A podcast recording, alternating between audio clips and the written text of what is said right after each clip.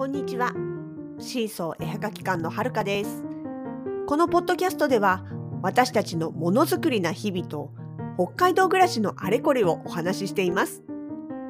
エピソードにはコメントがつけられませんが、Twitter、Facebook ページ、インスタなど、シーソー絵はがき館のアカウント宛てにコメントなどをいただけたら嬉しいです。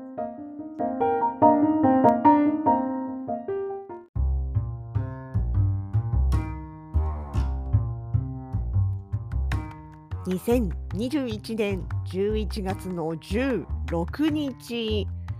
少し間が空いてしまいました。実は久しぶりの遠征出店に行ってまいりました。東京です。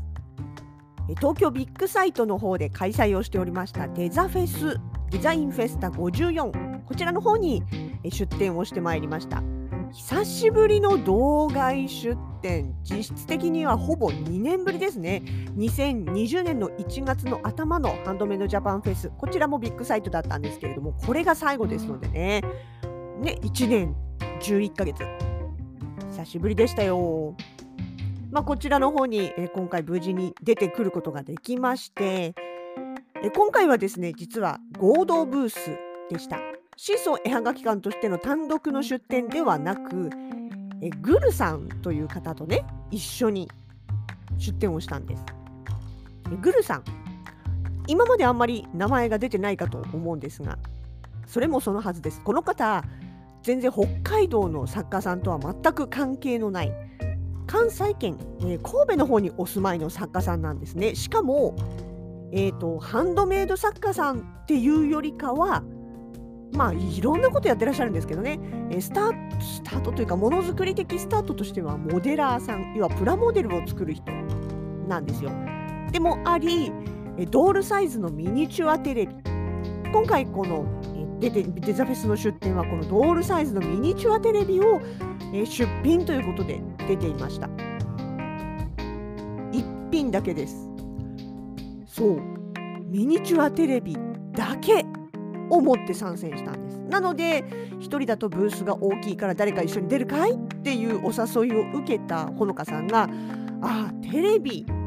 ね、うちもあるじゃないですか。厚型テレビバージョン2、スピーカーのついたフォトフレームですね。全部寄せ木で作ったあの立派なテレビがあるじゃないですかっていうことでじゃあテレビ同士の合同ブースにしようっていう話になり今回出てきたわけなんですね。ちなみにこのグルさんという方がですね本当にまあ面白いというかいろんなことをいっぱいやってる方なんですね。年齢的にはですねほのかさんよりほんの少し上だと思うんですけれども昔から本当に楽しそうとかね新しいと思ったことは何でもやってる。であのお仕事普段のお仕事が IT 系ということもあって IT 関連というかね、まあ、IT 企業ではないんですけれどもっていうこともあってそういうなんていうのかなオンラインだったりとかインターネットだったりとかパソコンだったりとかっていうのをもう割とこう早い時期からねいろいろ駆使して新しいサービスをいろいろ使って挑戦をされている方です。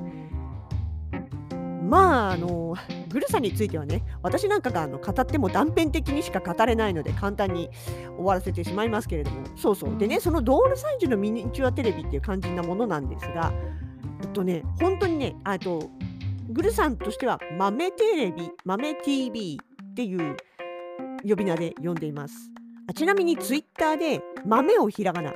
TV をアルファベット大文字の TV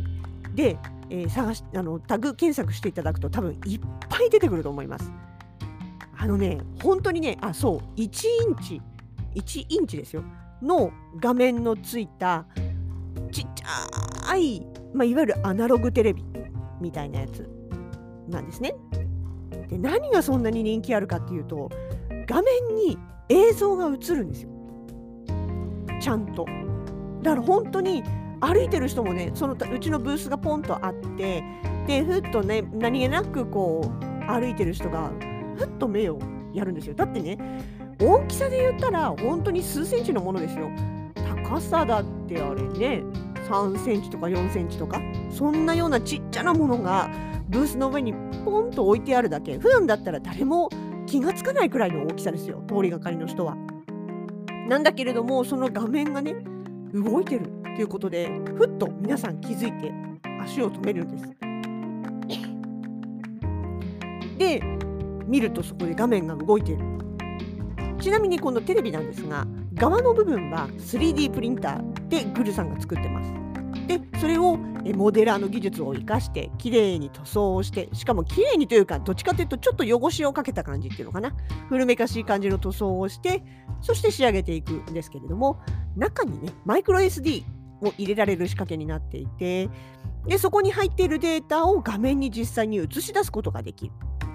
だからあれです。その入れるカードを変えれば自分の好きな映像を流すこともできる。っていうことなんですよ。たった1インチの画面に。すごいでしょ？これねでもね言葉で説明するよりね多分目で見た方動画で見た方がずっと面白いと思うのでほんとちょっと興味持た持たれた方は豆 TV で Twitter 検索してください。ぜひ見てもらいたい。そう。でねそんな、まあ、グルさんと、え合同ブースだったわけです。だからそんなちっちゃいものをね置いてるのでブースがいっぱい開いちゃう。でその周りにうちのテレビだとかその他の商品を並べたわけなんですね。で今回デザフェスについては西館の東京ビッグサイト西館の1階と4階の2フロアをつく使って開催されてました。デザフェスは割と毎回そうですよね。で4階はアクセサリーとかあと暗いブースですねその光り物とか電飾を使うようなものとかでわざと暗くなっているブースっていうのがありましてで1階の方はまあその他の雑貨ルタとかねあとアートですよねと一番多いのはあれかライブペイントのブースですね。ほんとね、いろんなアーティストが来てね、いろんな絵を描いて、2日間で少しずつ仕上がっていくの、あれも見てるだけでも楽しいですよね。実際それを見に、あの、毎回デザフェスに来てるっていう方もいらっしゃいました。まあ、そんなような状態だったんですけれども、ただね、ちょっとね、予想外だったのが、ブースが少なかった。実際問題、え開催の、まあ、開催日が11月の13、14の土日だったんですけれども、その前日の11とか12とか、そのくらいまで追加募集がかかってたんですよ。でね、デザフェスって抽選なんですよね。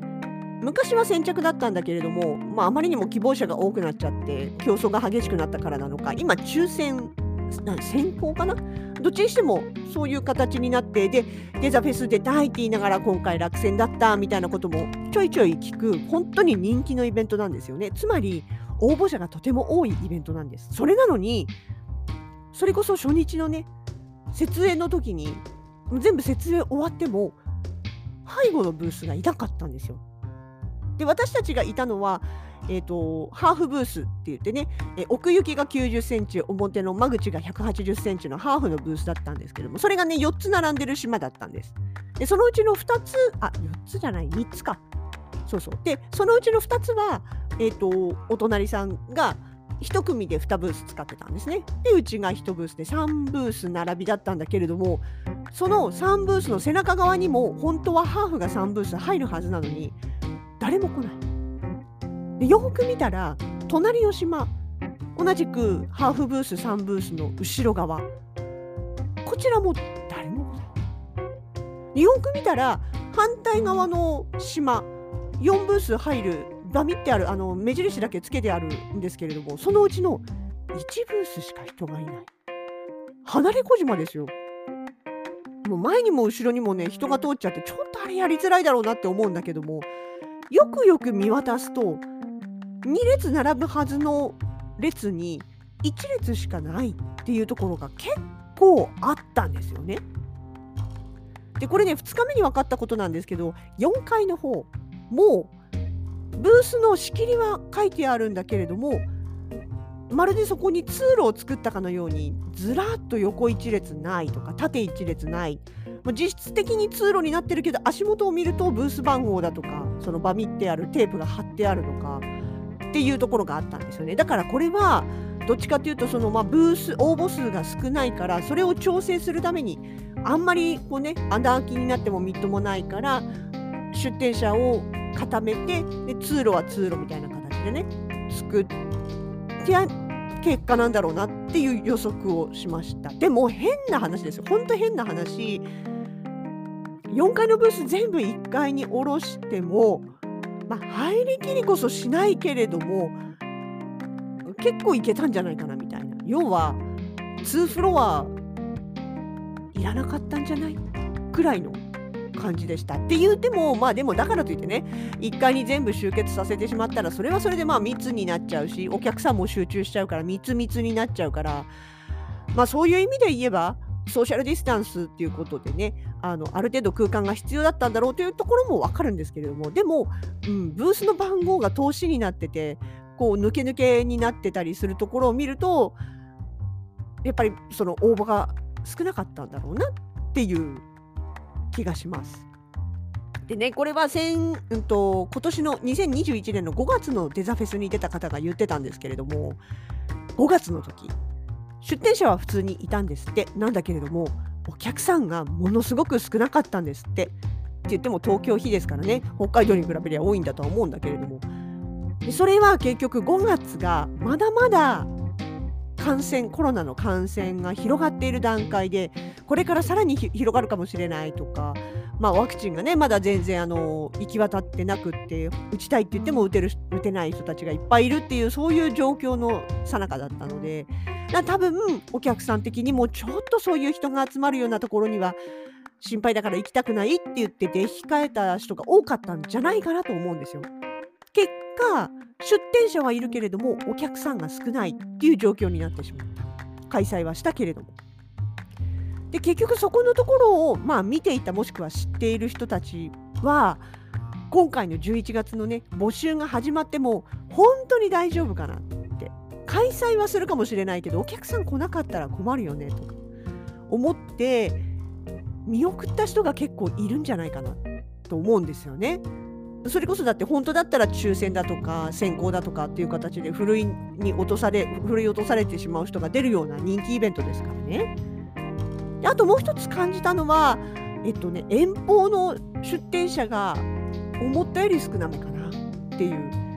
要は首都圏の出店者はいるんだけれどもそれこそね関西だとか九州四国とあと東北北海道みたいなちょっと離れたところの出店者が結構ね地方各地から集まってくるはずなんだけれども今回やや少なめに感じたのはやっぱりその辺も結局どういう申し込み段階でねどういう風になっていくかコロナの状況が分かんないので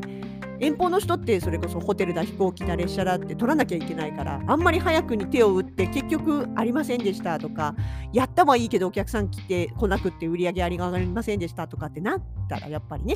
やりづらい。ちょっと躊躇するじゃないですか。多分そういうことが影響したのではないかなと思います。個人的な見解。そう。でねまあじゃあ実際どうだかどうだったかっていうとお客さんいっぱいいました。土曜日。ただね土曜日も日曜日もやっぱりスタートはスローでした。っていうのはあの外にはいるんです。朝7時半じゃない、6時半ぐらいからもうお客さん並んでますからね。早いでしょ？開催11時ですよ。あの寒いのに3時間も外で待ってくれるってもうそれだけですごいなと思うんだけれども、まあ目的がね、あるとね、早めに集まってくるのかなというところで、なんだけれども、やっぱり入り口でね、どうしても来場者登録だとかね、あとは検温だとかね、そういうのを1人ずつやってから入ってくるので、なので、まあ、スタートしてもお客さんが中の方にまで入ってくるのにはややしばらくタイムラグがあった感じですね。だから実質的にはにぎわってきたなって思えるのは11時半近くなってからだったような気がします。なぜ会場広いですからね。まあそんな感じで、それでもまあうんお客さん自体は全体的には結構多かったと思います。まあ、そのね、通路とか入ってないブースの空間とかがあったので、密密というほど、いつものね、デザフェスとかハンドメイドジャパンの密っていうのに比べれば全然あれだったけれども、まあ、その分みんな見やすかったんじゃないかな。動きやすいしね。だと思います。さてさて、まだいっぱい話そうと思ったのにもう15分経つわ。今日この辺にしとこう。初日のレポートも終わらなかった。うん。えー、とりあえず今日はここまで。でね、グルさん、のすごいとこもう一つ明日紹介しますデザフェスネタで何回引っ張るかこうご期待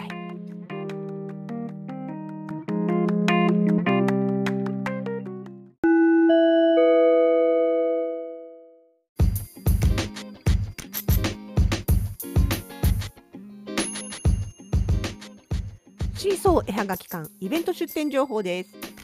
現在東急ハンズ札幌店9階イベントスペースにて北海道の動物の仲間たちの企画展に出品中です。シマエナガをはじめキタキツネ、エゾシカ、エゾリス、クリオネ、羊、ヒグマなど北海道に住む動物たちの可愛い雑貨が大集合です。期間中少しずつ作品の追加も行います。12月12日日曜日まで。ぜひ遊びにいらしてください。それから11月月末の26日金曜日から28日日曜日までの3日間。おなじみ長沼町道の駅マオイの丘公園にてのんびり出店をいたします。動物イラストレーターの柿原ひとみさん。食べられない和菓子の甘味どころさん。とご一緒で、えー、すごく久しぶりに日だまりの日メンバーが集まるということになります。産直野菜売り場は終わってしまっているので本当にのんびりお越しくださった皆様とお話などできたらなと思っております。いずれもよろしくお願いいたします。